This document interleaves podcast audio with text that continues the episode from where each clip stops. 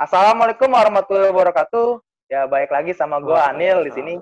Nah, di sini kita udah part berapa? Kita udah part ketiga. Kita udah part 3 di sini di ngobrol bareng tentang COVID-19 di part 3. Nah, di sini beda banget dah pokoknya. Kalau dulu mah di part 1 sama part 2 kita cuman paling suara-suara doang. Nah, ini ada tambahan lagi. Karena ini keren banget pokoknya gue bisa ditemani oleh beberapa orang di sini. Salah satunya ada Fandi. Ya, coba Fandi mana Fandi? Gua. Ya, halo. Ini dia kelompok KKM gue, dia yang bakal nemenin gue sebagai ya co-host lah ya. Gue orang awam yang juga pengen aja tahu gitu ya. Iya Fandi, pokoknya ini salah satu keren dia di KKM gue. Dia jadi editor terbaik lah ya. Editor video di kelompok KKM gue. Oh ya jangan lupa di follow di KKM 92 itu di Untirta Jakarta. Pokoknya semuanya harus follow dilihat. Nah, kita bakal lanjut. Nah, ada apa sih sebenarnya kita mau ngapain sih kita di... Kenapa harus bikin video sih, Bang? Kenapa harus bikin kayak gini-gini? Nah, ini kalian harus tahu banget ini.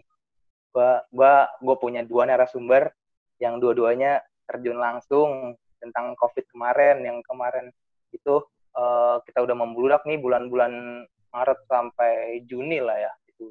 Mereka tuh jadi pejuang terbaiknya lah pokoknya. Nah, kita nggak usah basa-basi lagi lah, langsung aja nih perkenalkan dulu dari salah satu PIC-nya nutrisi garda terdepan yang keren banget, yang udah pernah jadi membantu relawan tenaga medis di salah satu di Kota Batam, yaitu Abdul Halim. Gimana lu? Perkenalkan coba Abdul. Siap. Sebelumnya makasih banyak nih Nur Asanil.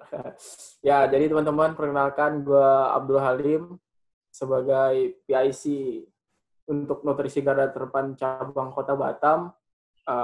Gimana? Cukup? Ada lagi mau nggak? IG atau apa? Terserah.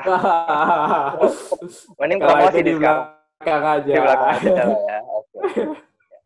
Selanjutnya ada relawan juga di Wisma Atlet bagian call center nih, ya keren banget nih kita oleh Mi Fanda, ya Fanda lah ya, coba Fanda perkenalkan. Halo semuanya, makasih juga untuk Anil dan tim ya, dan kru dah mau ngasih kesempatan juga buat gue di sini cerita tentang pengalaman gue nanti yang pernah gue jalanin di Wisma Atlet sebagai call center 119 di periode kerjanya 7 April sampai 7 Mei 2020 kemarin. Kan gue bilang keren banget ini 2 materi ini. Sebelum-sebelumnya ya calon dokter, masyarakat biasa, sekarang tuh udah keren dah pokoknya. Coba gimana Fandi tanggapan lu? Gue ngerasa ini pasti banyak banget pengalaman yang bakal kita tahu nih ke depannya. Bentar lagi ya. Iya. Iya. Gue sih nggak sabar deh, gue udah nunggu dari lama sebenarnya kayak gini. Ya udah, mari kita langsung ke topik ya pertama aja. Ini sih udah sering banget gue bahas, cuman menarik sih. Kayaknya pandangan orang-orang tuh sedikit berbeda kadang-kadang. Paling yang kita topik pertama, gue pengen nanya nih buat Abdul sama Fanda.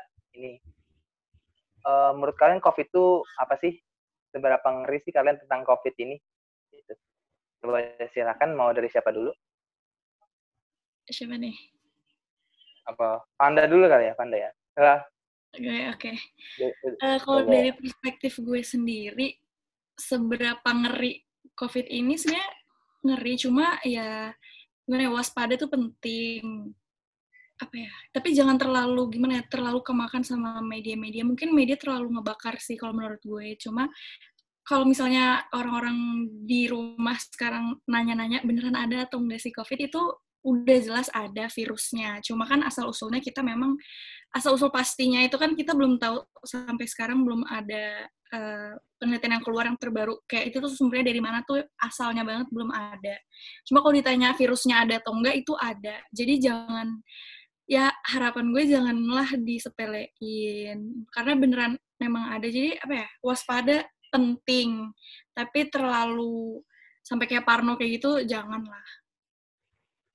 Oke. Makasih Fanda. Kalau buat Abdul Oke. Nah, jadi buat COVID ini gue meneruskan Fadaya ini benar banget kalau untuk informasi nih, bahwa dulu nih gue orang yang nggak percaya sama sesuatu yang kecil yang nggak kelihatan. Misalnya, kalau kata orang itu, makanan jatuh.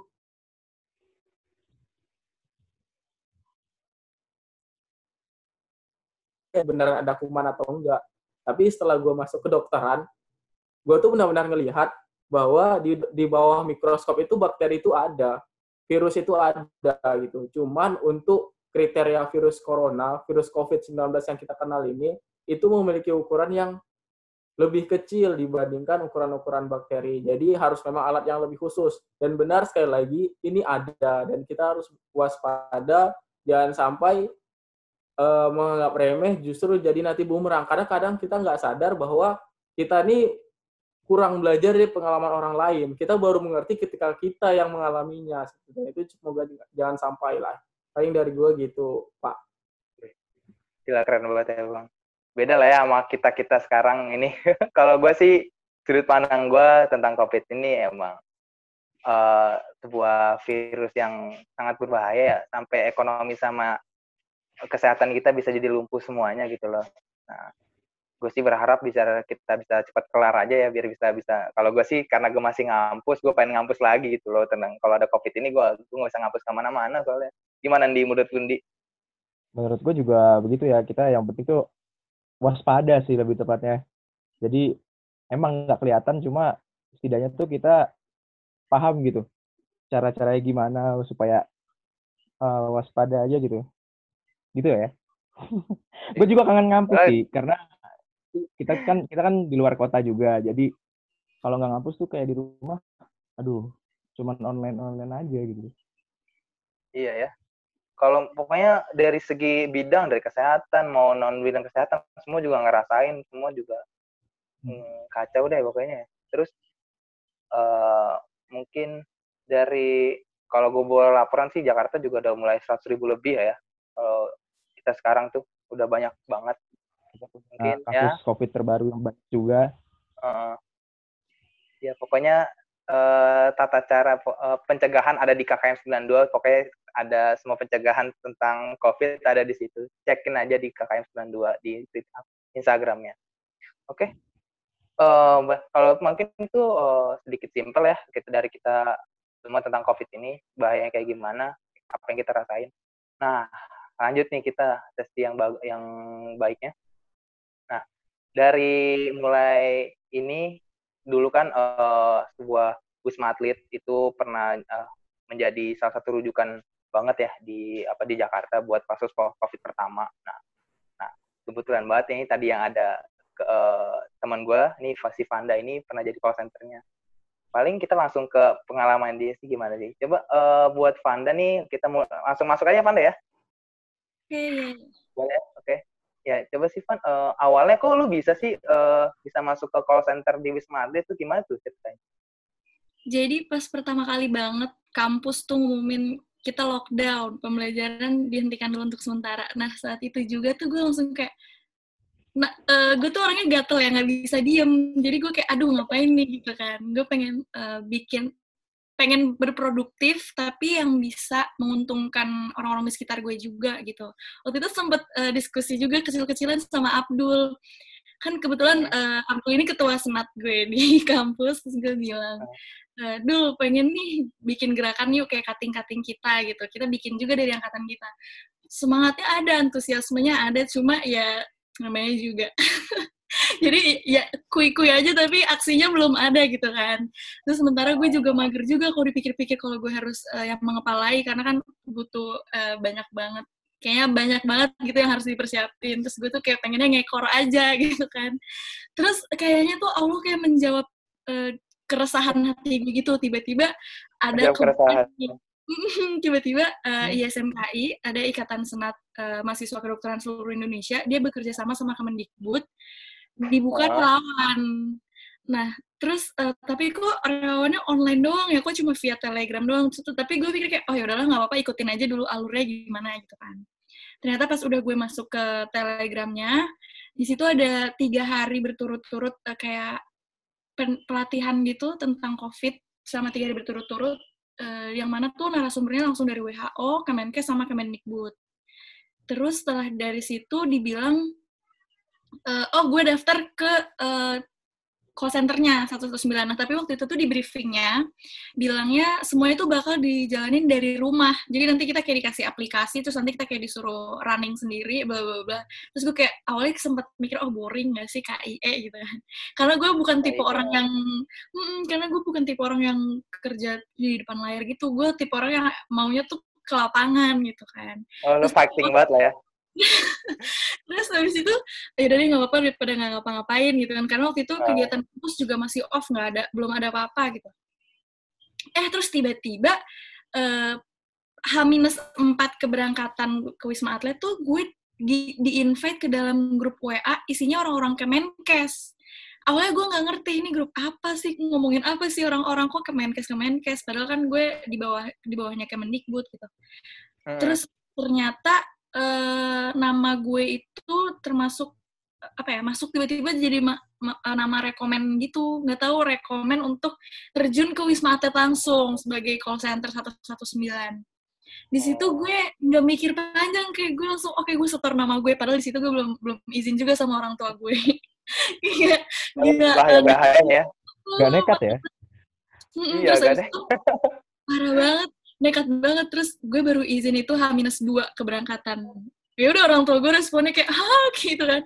Kayak mana ada sih orang tua yang ngizinin anaknya ke sarangnya COVID istilahnya gitu kan. Iya. Ke Kemayoran, gimana waktu itu kan zona merah banget. Terus kayak, tapi gue kayak mencoba untuk meyakini kedua orang tua gue, ayo dong, ini kesempatan, kayak nggak bisa dibeli dimanapun, kayak nggak bisa didapetin kan. Terus modal juga mungkin untuk koas nanti kan nggak ada yang tahu gitu kan. Terus akhirnya dengan berat hati mereka melepaskan gue ke Wisma Atlet. Waktu itu gini, perjanjiannya cuma 14 hari masa kerja gue. Terus tiba-tiba SK baru datang, dan itu posisinya gue udah di Wisma Atlet. SK baru datang, bread isinya adalah masa penugasan diperpanjang yang tadinya 14 hari jadi 30 hari. Dan itu kita nggak boleh naik, kita nggak boleh nolak. Terus gue kayak mati, gue izinnya gimana nih ke orang tua gue gitu kan. Terus kayak yaudah.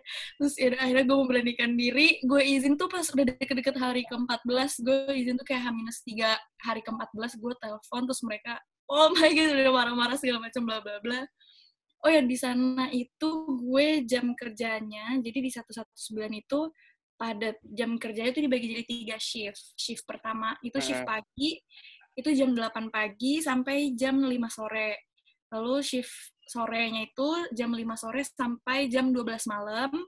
Terus shift malamnya jam 12 malam sampai jam 8 pagi. Itu non-stop. Jadi kita benar-benar rolling. Jadi kita dibagi jadi 4 tim. Satu tim itu isinya 5 orang.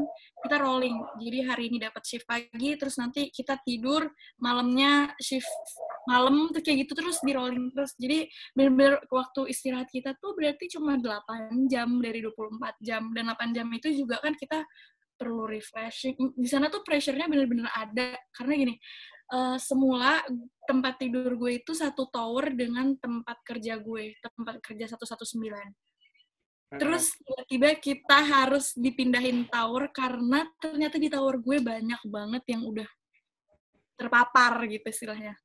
Satu tower itu pressure banget. Gimana? Gila. Udah kayak suspek gitu atau masih gimana, dalam pantauan atau gimana?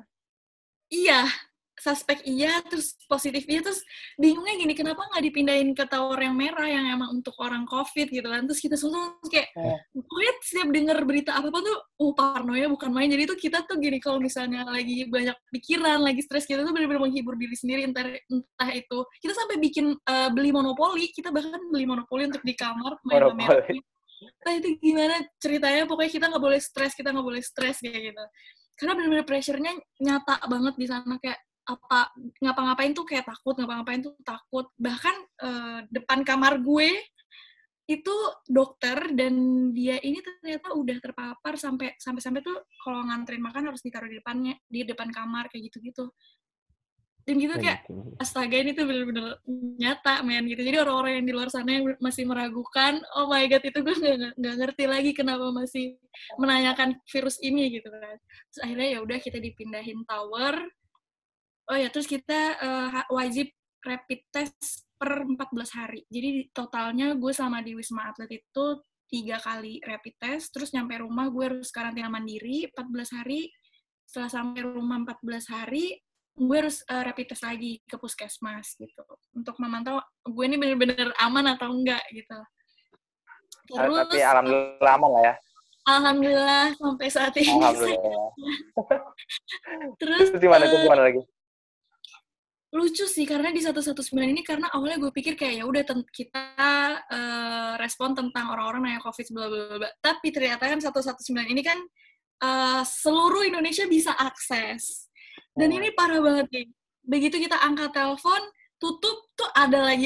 Jadi kita bener-bener kalau mau ke toilet harus ada yang nge-backup kita kayak kita harus izin, gue mau ke toilet ya tolong backupin gue dulu gitu. Bahkan sholat aja tuh harus ganti-gantian, makan juga kayak gitu. Bener-bener non-stop, bahkan gini.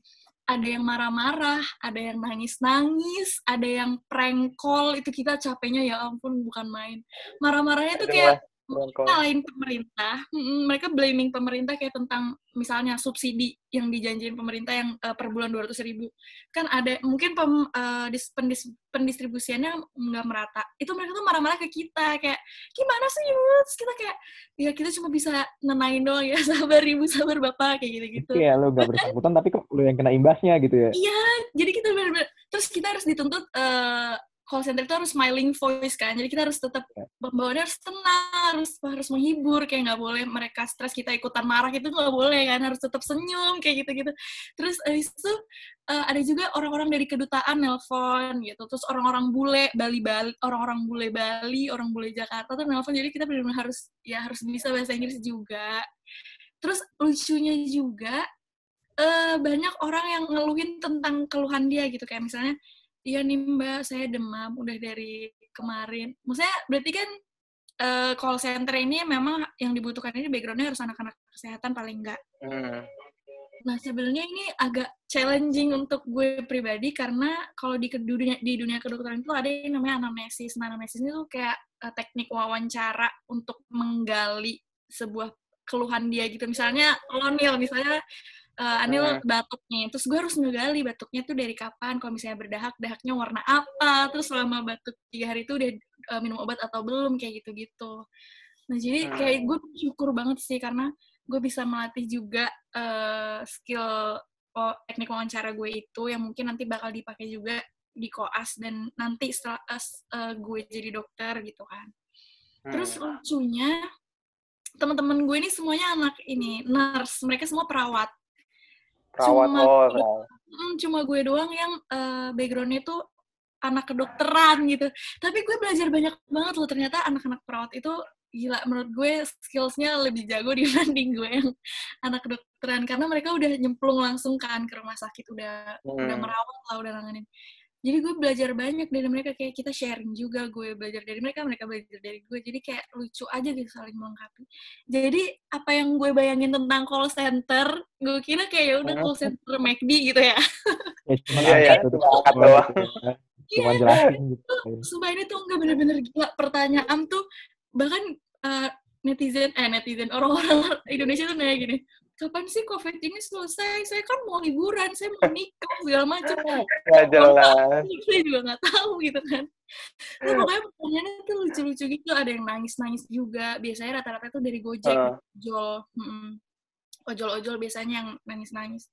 Itu tuh kita saking kita capeknya, kita tuh sampai kebawa emosi, kadang kita ikutan nangis juga, kadang pengen ikut marah juga gitu loh, kayak capek banget kan karena kita berapa jam tuh durasi kerjanya, harus nerima telepon dan kita harus bikin rekapan data juga setelah itu. Jadi benar-benar nggak, pokoknya abis selesai shift tuh bukan yang hore selesai kita tidur tuh nggak, benar-benar masih ada tugas lain gitu. Jadi waktu itu benar-benar ada waktu yang harus gue korbanin juga, itu jam tidur gue karena tiba-tiba gini Nil, tiba-tiba di tengah-tengah gue lagi tugas di Wisma Atlet, kampus tuh ngumumin oke, kita mulai ya pembelajaran jarak jauh, koas. Itu H-1, kalau nggak salah ya dulu ya, waktu itu H-1, dan besokannya langsung koas. Itu gue langsung kayak shock gitu, kayak, hah? Kayak gue harus lagi kerja, gimana? Tiba-tiba koas. Bener, karena 8 jam itu tuh gue nggak pure istirahat tidur. Berarti gue pernah, karena PJJ itu, Nil, gue nggak agak lumayan hektik, agak keren untuk bagi jadwal gue, sampai-sampai gue nggak tidur. Karena ada ujian yang harus gue siapin, ada laporan juga, ada referat yang harus gue siapin, segala macam, itu gue nggak tidur. Di saat teman-teman gue lagi main monopoli, gue nugas, pokoknya bener-bener gila banget, gue kayak, ini nerd banget gitu kan, kesannya. Gila, gila. Bahkan ini, gue ngangkat telepon, itu sambil ngerjain referat, sambil belajar. Sampai koor gue tuh bilang gini, bisa, oke gitu, bisa lu nerima telepon sambil belajar. Gila, gila. Jadi beberapa ada yang harus gue korbanin ya, salah satunya ya jam tidur gue, dan juga waktu itu kebetulan gue lagi megang suatu organisasi juga dan gue harus lepas tangan, itu benar-benar sedih banget. Tapi kayak ya udah memang harus ada yang gue korbanin gitu.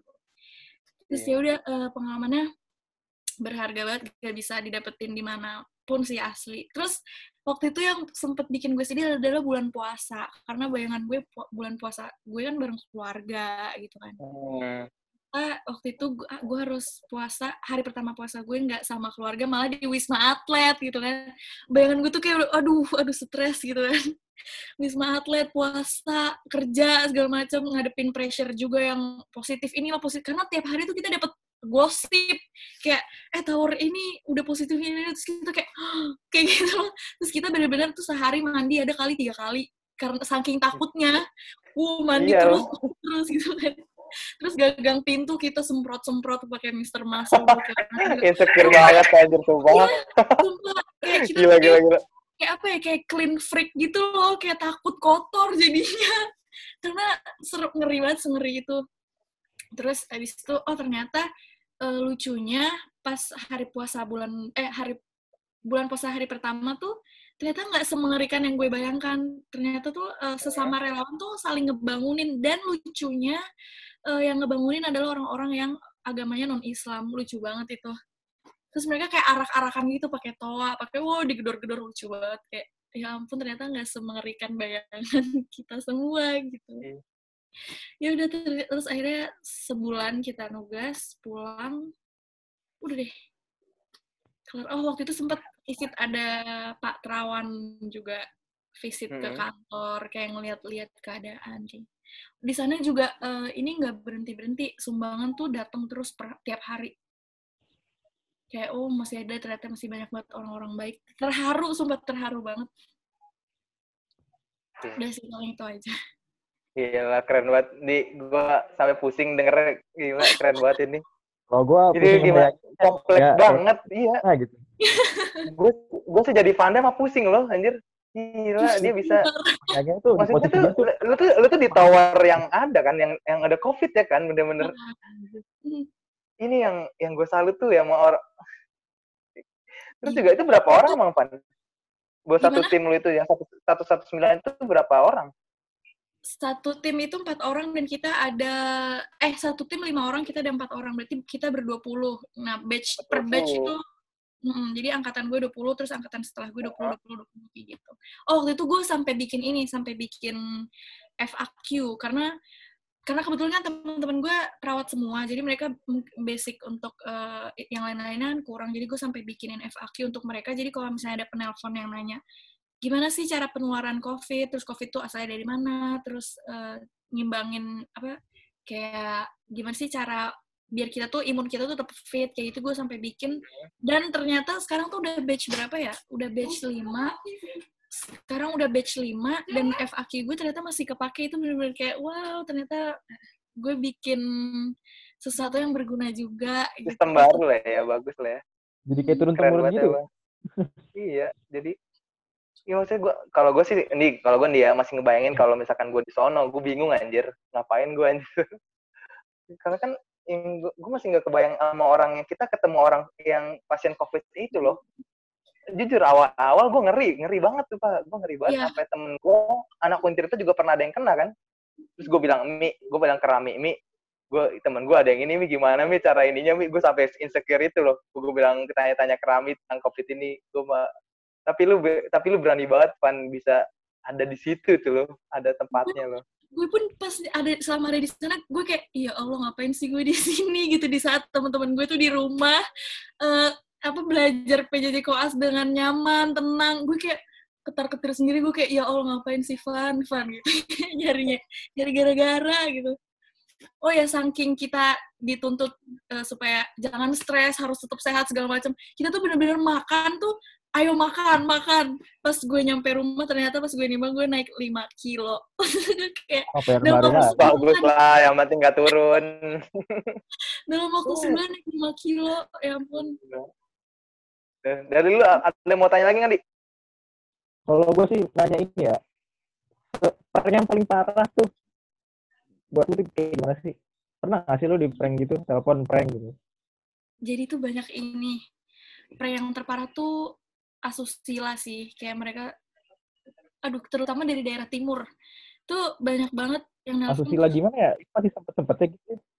Iya, kayak ntar, pokoknya gitu deh bahasanya 21 plus. Ada yang banget. Oh, iya.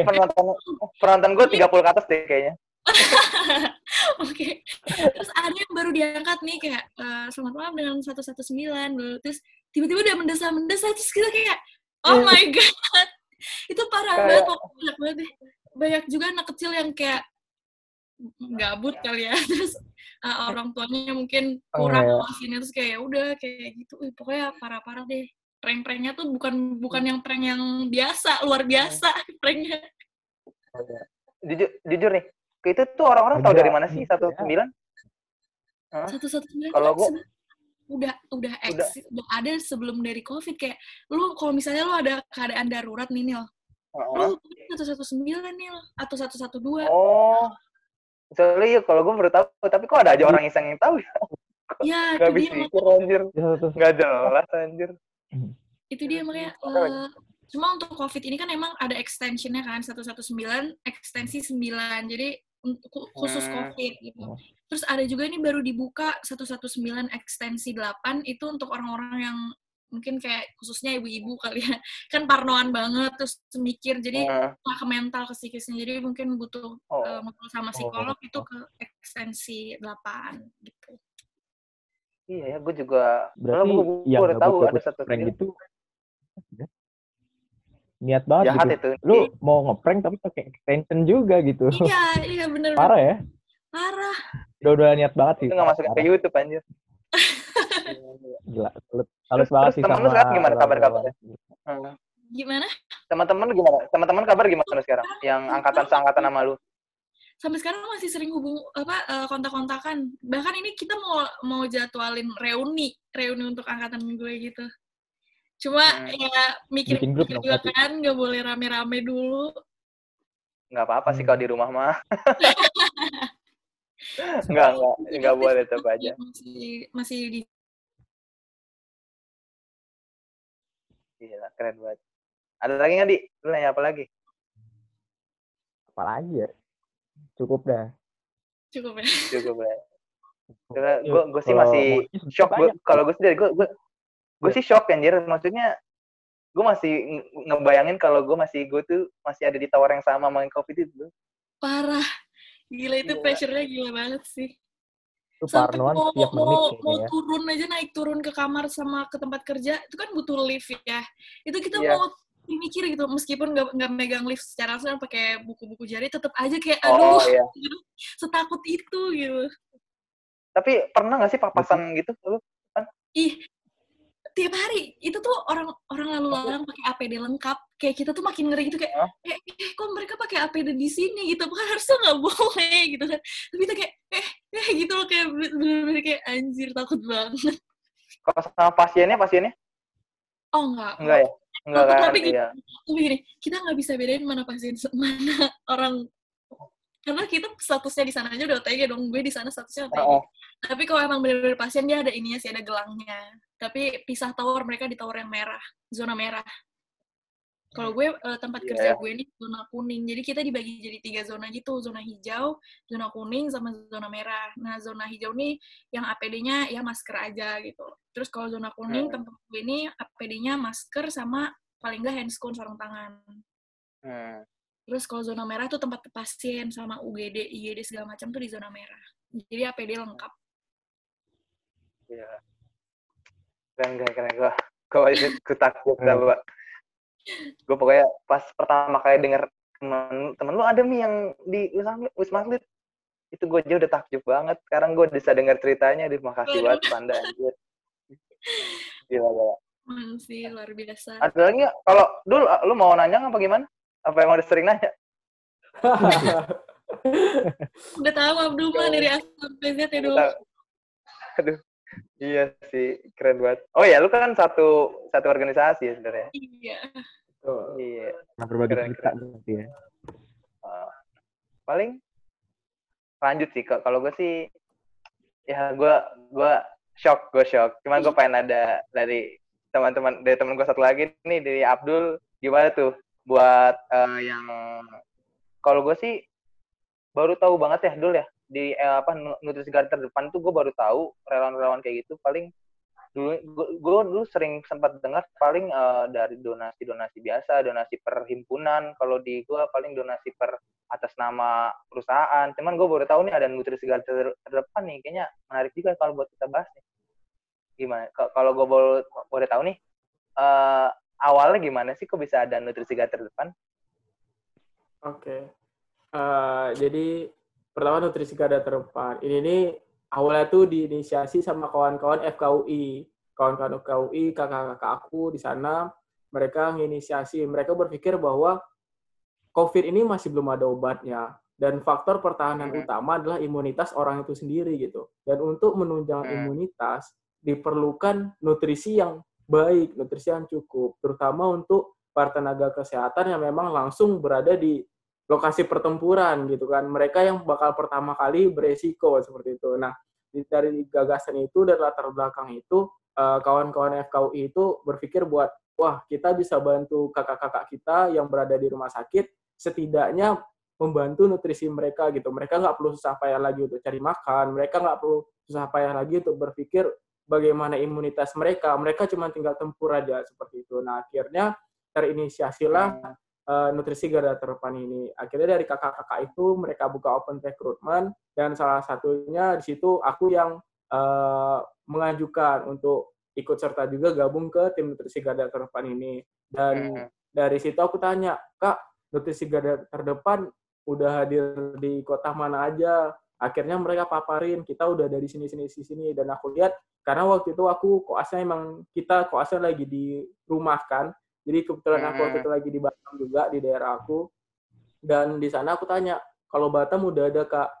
Belum ada, katanya. Akhirnya ditawarin, ya udah gimana mau nggak jadi PIC Kota Batam? Jadi aku yang bertanggung jawab untuk operasional, kegiatan, dari awal sampai akhir untuk pelaksanaan di Kota Batam. Akhirnya aku urus administrasinya, segala macam. Ya udah deh, gitu awalnya.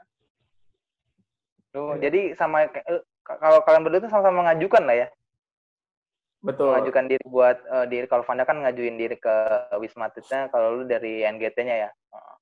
Betul. Cuman kalau masih menurut gue ini jadi malaikat ya. Kayak support banget NGT ya kan. Kalau perawat ada malaikat, lu malaikat ngebantu. Jadi tuh kayak dia ngebantuin gitu ya, dari mulai penggalangan dana sampai pencairan dana sampai gitu dulu deh kalau nggak salah. Ya betul. Ya. Jadi emang awalnya nutrisi garda terdepan itu mereka inisiasi 3 hari, bro. 3 hari, dalam 3 hari itu mereka bisa dapatin 500 juta. Itu luar biasa emang. Gila. 500 juta dan mereka bisa supply buat kebutuhan di banyak kota. Jadi aku akui mereka dari proses pencarian dana, proses distribusi untuk pengelolaan alokasi ke setiap kota itu supaya tepat sasaran, itu bagus banget dan emang terstruktur banget. Aku banyak belajar banget tentang manajerial dari mereka seperti itu dan salah satunya akulah yang tercimpung buat Kota Batam. Gitu. Nah, kalau nggak salah lu ke 3 rumah sakit ya? Ya, jadi awalnya itu, gini. Kapan itu? Itu kapan aja tuh? Ke rumah sakitnya kapan aja? Oh, kalau untuk kegiatannya kita tiap hari. Jadi dari Senin sampai Minggu. Oh. Senin sampai Minggu, ya. Jadi emang untuk alokasiin tiap hari. Nah, jadi awalnya itu gue pengen coba buat untuk Kepulauan Riau. Jadi Kepulauan Riau itu kan provinsi ya, ada banyak kota-kota. Nah, gue awalnya coba ngajuin buat Kepulauan Riau. Karena emang koas gue dirumahkan dan kurang kegiatan juga. Ya udahlah, fokus ke sini aja, nggak apa-apa gue pikir. Tapi setelah gue pikir, gue nggak bisa gerak sendiri. Akhirnya gue nawarin kawan-kawan gue yang di Kepulauan Riau, nggak ada yang berani. Nggak ada berani. Pada takut ya? Pada takut. Terus gue mikir, wah kalau gue sendiri juga buat provinsi, nggak sanggup sih gue rasa. Akhirnya gue coba inisiasi buat Kota Batam dulu. Dan akhirnya waktu itu kurang lebih sebulan gue operasional buat di Kota Batam. Akhirnya gue ngajuin. Gue nambah kota, nambah pulau. Akhirnya gue sampai di Pulau Galang. Akhirnya gue distribusi ke 3 rumah sakit. Itu ada Rumah Sakit Umum Daerah Embung Fatimah, Rumah Sakit BP Batam, sama Rumah Sakit Khusus Infeksi COVID Pulau Galang. Jadi Pulau Galang ini versi Wisma Atlet yang di daerah ruralnya, di daerah perifernya, bro. Jadi kayak jadi rumah sakit utama lah ya. Pusat ya, tersenter. Benar, tapi buat yang di luar Jakarta selain daerah sentral gitu. Kayak waktu itu ada contoh pernah dengar nggak ada penumpang pesawat Garuda Indonesia yang ada salah satu yang tiba-tiba meninggal atau gimana, coba konfirmasi lagi gue kalau salah, dan akhirnya ternyata setelah diperiksa terduga COVID. Akhirnya seluruh penumpang itu dibawa ke Pulau Galang itu, ke Rumah Sakit Khusus Infeksi COVID itu. Ada juga yang satu orang itu ya. Benar. Terus ada juga yang ini, bro, yang kapal yang pernah dengar, gue lupa tuh kapal apa, yang ada kapal yang nggak jadi melabuh karena ada satu yang positif COVID. Akhirnya dibawanya juga ke rumah sakit itu. Jadi emang itu versi Wisma Atletnya yang di daerah Pulau Galang. Pulau Galang ya. Pulau Galang, ya. Jadi ada 3 itu, bro. Jadi itu, maksudnya kan tadi lu bilang sendiri dulu ya. Itu gimana cara dapat teman-teman atau tim lu tuh? Nah, ini yang sebenarnya tim nutrisi garda terdepan pusat nggak tahu juga tentang ini. Jadi sebelumnya kakak-kakak, aku harus sampein di sini bahwa sebenarnya tim aku itu adalah adik-adik aku sendiri. Adik SMA? Ya, ada yang udah kuliah, ada SMA. Jadi aku buat adik-adik aku sendiri. Jadi kami dengan keterbatasan alat juga pertahanan diri ya, cuma modal masker, spesial, ya seadanya, APD level 1, kami memberanikan diri buat muter-muterin rumah sakit tersebut gitu. Ya kalau mau diajak yang lain nggak ada yang mau, bro. Karena itu lagi tinggi-tingginya kan, orang lagi panik-paniknya. Itu berarti bulan apa? April atau Mei? Oh gitu. Gua mulai jalan itu bulan Februari-Maret. Februari-Maret? Ya. Februari itu awal banget ya. Awal kalau Februari kita, kalau gue sendiri sih kan gue di Legon waktu itu ya. Legon itu masih belum ada kabar sih ya. Belum ada kabar. Gue baru tahu tuh Maret, bener Maret awalin dia. Iya, kasus pertama kan Maret ya kalau nggak salah. Pas ya, di Maret berarti. Jakarta kan. Wah, anjir. Udah pada lockdown-lockdownan semua. Jadi lu dari Februari udah mulai gerak. Maksudnya lagi mulai ngumpulin orang-orang yang kalau dari kasus di pertama di Indonesia itu mungkin sekitar ada beberapa minggu itu baru gue jalan, bro. Karena mereka tim kakak-kakak pusat itu proses pembentukan proyek sosial ini juga kan, mereka ada legalitasnya, mereka ada sejenis seperti itu, karena emang megang banyak duit kan butuh kepercayaan juga, ada pengawasannya seperti itu. Bulan Maret berarti gua. Maret lah ya. Maret April. Jadi itu kan berarti ini dananya maksudnya turun ke lu gitu ya. Langsung habis itu lu langsung beli segala macamnya buat para tenaga kesehatan gitu. Betul. Jadi dari tim Kota Batam atau mungkin sama dengan tim daerah-daerah lainnya itu kita ngajuin rancangan anggaran. Ada RAB-nya, kita catat. Jadi di masing-masing rumah masing-masing rumah sakit itu kita survei dulu sebelumnya. Mereka di sana tenaga medisnya ada berapa banyak, mereka butuhnya apa aja. Jadi emang kita survei dulu ke sana, kita list, terus kita buat rancangan anggarannya. Kita ajuin ke pusat, lalu dari pusat yang memenuhi berapa mereka menyanggupi buat bantu tim kota Batam, seperti itu. Dan selain dari itu juga, kita dari tim kota Batam itu bisa atau berhak juga nyari dalangan dana sendiri, nyari sponsor-sponsor sendiri. Tapi memang tetap masuknya ke rekening pusat, seperti itu. Nanti dialokasikan lagi ke di masing-masing kota, seperti itu. Jadi, kalau nggak salah udah banyak banget itu ya. Di IG-nya juga aktif banget ya. Tiap hari update lah ya. Itu nutrisi garda terdepan. Ya, tiap hari update IG-nya. Harus update tiap hari, bro. Karena emang kita itu ketika misalnya tanggal berapa sekarang? Tanggal 12 misalnya. Tanggal 12 kita distribusi ke rumah sakit, besok itu udah harus dipublikasikan. Jadi emang sebagai bentuk tanggung jawab tanggung jawab penggunaan dana masyarakat kan, dana umum yang berdonasi, kita laporinnya melalui kayak gitu. Kalau misalnya ada dana donasi dari instansi atau dari apa gitu, itu ada laporan khusus yang buat ke mereka. Misalnya dari mana gitu, ada laporan khusus. Tapi kalau misalnya dari umum, ya bisa dicek di Instagramnya buat publikasinya. Seperti itu. Tapi itu dilakuin sama tim pusat sih, bro. Oh, berarti kan lu ngajuin RAB, habis itu dananya cair. Nah, habis itu lu apa yang lu lakuin? Apa langsung ke rumah sakit ngecek dulu atau emang gimana? Itu. Ya, jadi sebelum ngajuin RAB kita udah ngelis apa kebutuhan-kebutuhan di rumah sakit itu. Biasanya apa aja tuh? Biasanya itu makanan berat.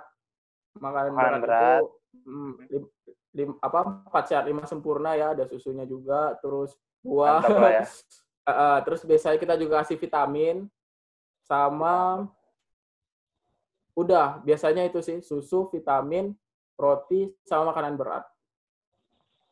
Itu buat sekali makan ya atau gimana tuh? Atau emang satu hari itu langsung dikasih semua buat mereka, terserah dibagi-bagi apa gimana tuh sistemnya? Iya, kita distribusiin itu sehari sekali.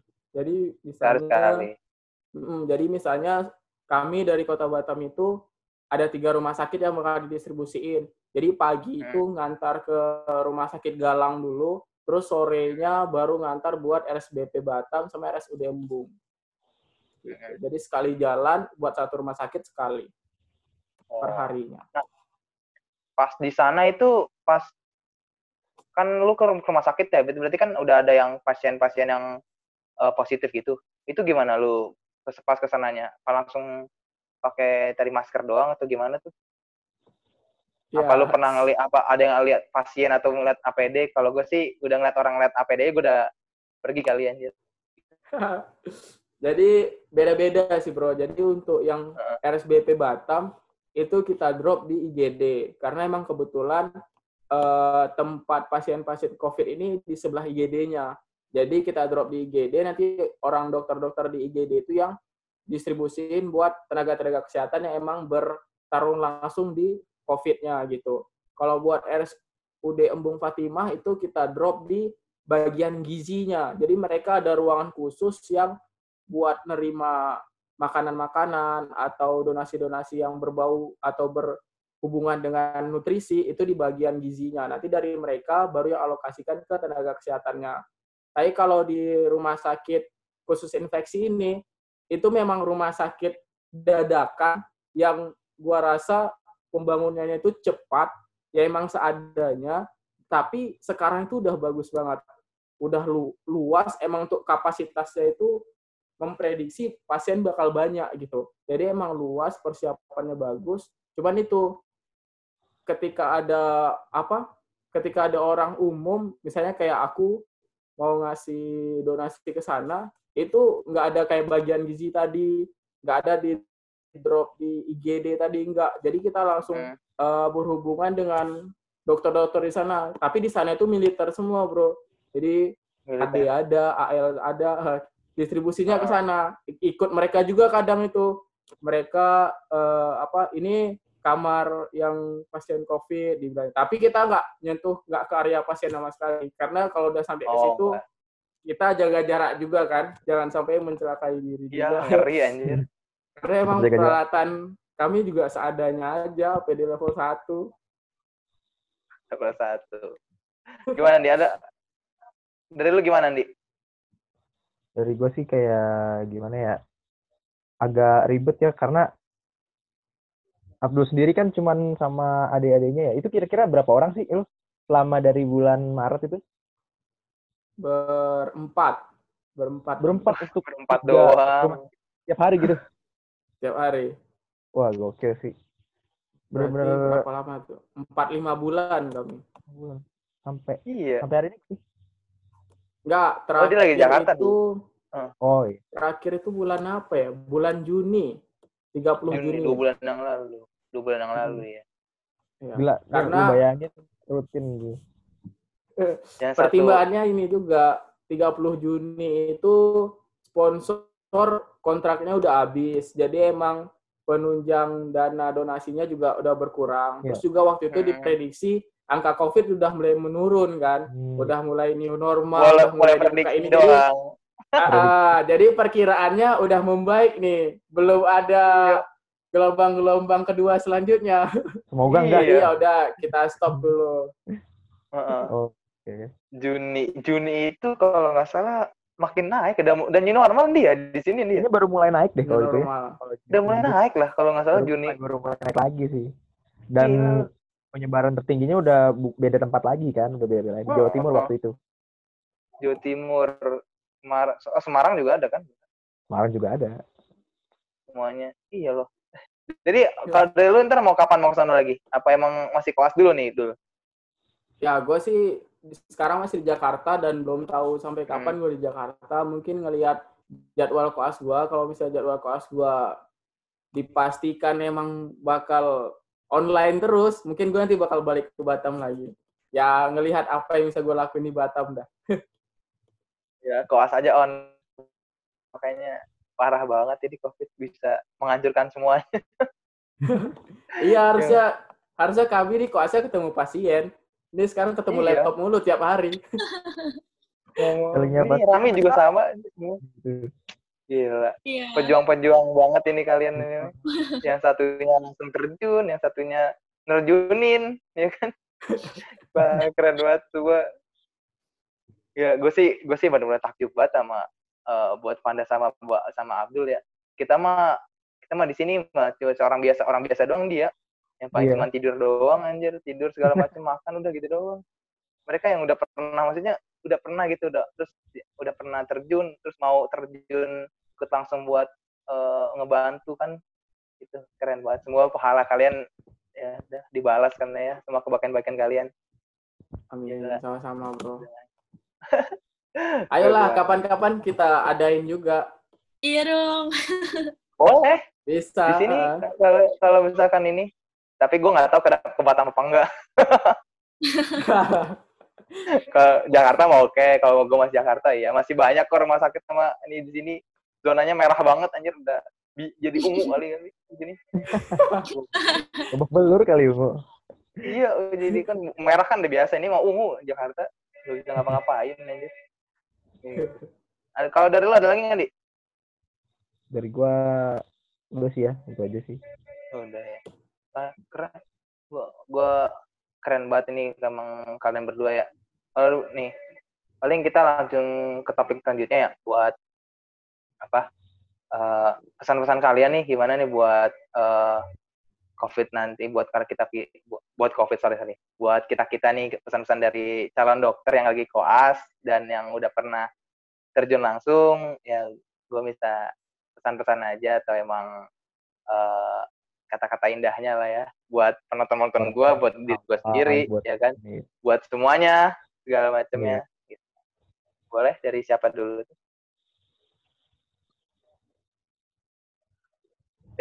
Nggak ada yang mikrofon. Coba dulu ini. Coba. Panda lagi kali, Panda. Tadi Abdul harus ngomong mulu. Sama sih kayak di awal, jangan menyepelekan waspada.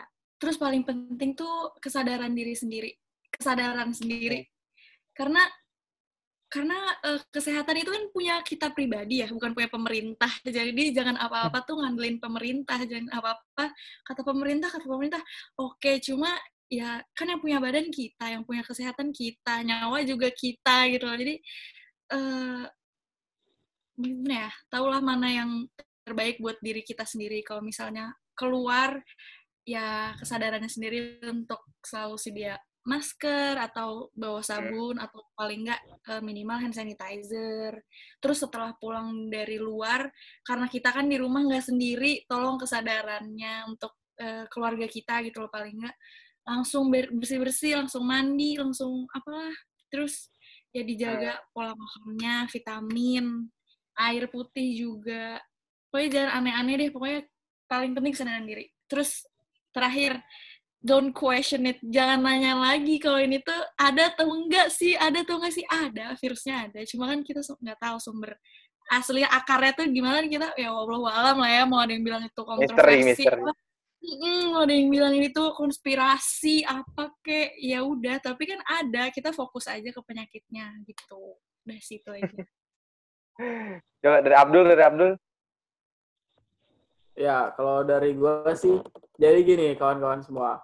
Gue itu emang distribusi ke rumah sakit gitu kan, tapi gue nggak langsung terjun kayak Fanda di daerah yang sentralnya gitu. Gue cuman mobile-nya aja yang menuju ke sana. Tapi selama perjalanan gue nggak jarang papasan sama ambulan yang dalam ambulan itu APD level 3. Jadi di daerah waktu-waktu kayak sekarang ini besar banget kemungkinan gue ambulan itu lagi bawa pasien suspek COVID gitu.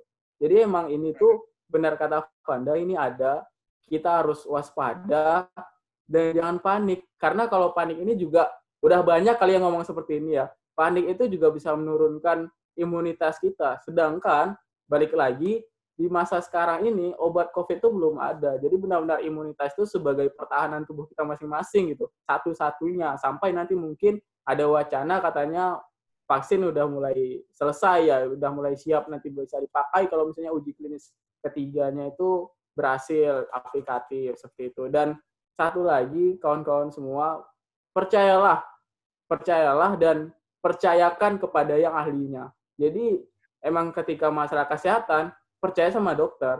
Ketika masalah agama, percayalah dengan yang ahli agama. Dan masing-masing bidang lain-lain. Jadi jangan percaya-percaya dengan katanya ini, konspirasi ini, segala macam dah gitu. Jadi percayalah pada ahlinya. Gitu sih kalau dari aku. Keren. Mantap semua. Keren banget. Kita harus percaya sama ahlinya ya. Kalau biasa dari pas 1 sampai part 3 yang gue sampein lagi-lagi lah kita jadi manusia yang mawas diri lah ya. Kita nggak boleh sombong, nggak boleh ya, kita harus jaga diri banget sama jadi manusia yang baik gitu. Itu pada paling nomor 1, jadi manusia yang baik. Jadi Fandi gimana Di? Pesan-pesan lu? Pesan gue buat kita orang-orang awam, walaupun kita nggak ngerti banget, tapi kan kita bisa gitu ya, searching, entah itu kita cari di Google, baca-baca artikel, atau enggak, kita bisa cari-cari di YouTube gitu videonya kalau nggak mau baca. Jadi nggak, karena kan lu tuh kayak nggak pernah percaya, aduh, itu kan nggak mungkin gitu. Apalagi kayak ada berpikiran juga yang bilang, ini kan penyakit orang kaya, mana mungkin gua kena gitu. Itu gue paling kesel banget tuh kalau ada yang ngomong kayak gitu. Tapi tetap ada yang kayak gitu. Cuma akhir-akhir ini makin kesini, karena emang muncak lagi ya korban positif gitu. Jadi mulai emang masih ada rasa nggak percayanya, tapi tetap mereka kayak antisipasi gitu. Jadi tingkat kepercayaan masyarakat tuh udah mulai tinggi lah gitu. Ada perkembangan. Benar, gue setuju sih sama Bro Fandi. Kalau rakyat Indonesia itu sekarang kesadarannya buat menggunakan masker, kesadarannya buat cuci tangan itu udah tinggi. Tapi buat di lokasi-lokasi tempat umum. Belum di tempat misalnya mereka dengan keluarganya, mereka dengan teman-teman dekatnya, itu mereka ngerasa kayak, oh yaelah anggota keluarga gue, kawan-kawan gue, nggak mungkin mereka menular atau tertular.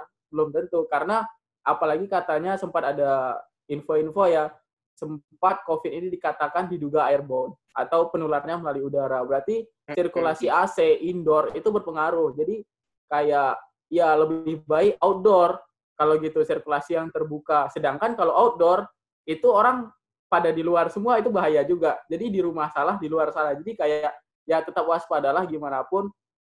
Ini tidak terlihat tapi kita harus waspada. Sama jangan lupa berdoa lah ya.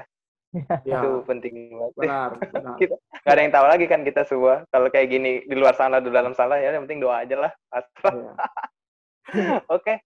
Paling gitu doang nih. Paling dari kita harusnya sih bisa lebih, harusnya bisa 3 hari 3 malam nih. Kayaknya kita bisa ngobrol kayak gini doang nggak bisa habis. Tapi biar kita cukupkan saja di sini buat dari Abdul, dari Fanda, makasih juga buat Pandi yang nemenin gue jadi co-host gue di sini. Pokoknya stay tune terus. Nah, bakal ada di podcast kami di podcast KKM 92 Untirta. Jangan lupa follow Twitternya, IG-nya, semuanya. Dan bakal ada eksklusifnya di YouTube. Oke. Terima kasih buat sekali lagi gue makasih buat sama Abdul, makasih buat Fanda, makasih lagi buat semuanya, dan makasih buat kalian yang sudah menonton ini sampai habis. Pokoknya stay safe dan stay healthy. Bye-bye semua. Assalamualaikum warahmatullahi wabarakatuh. Waalaikumsalam.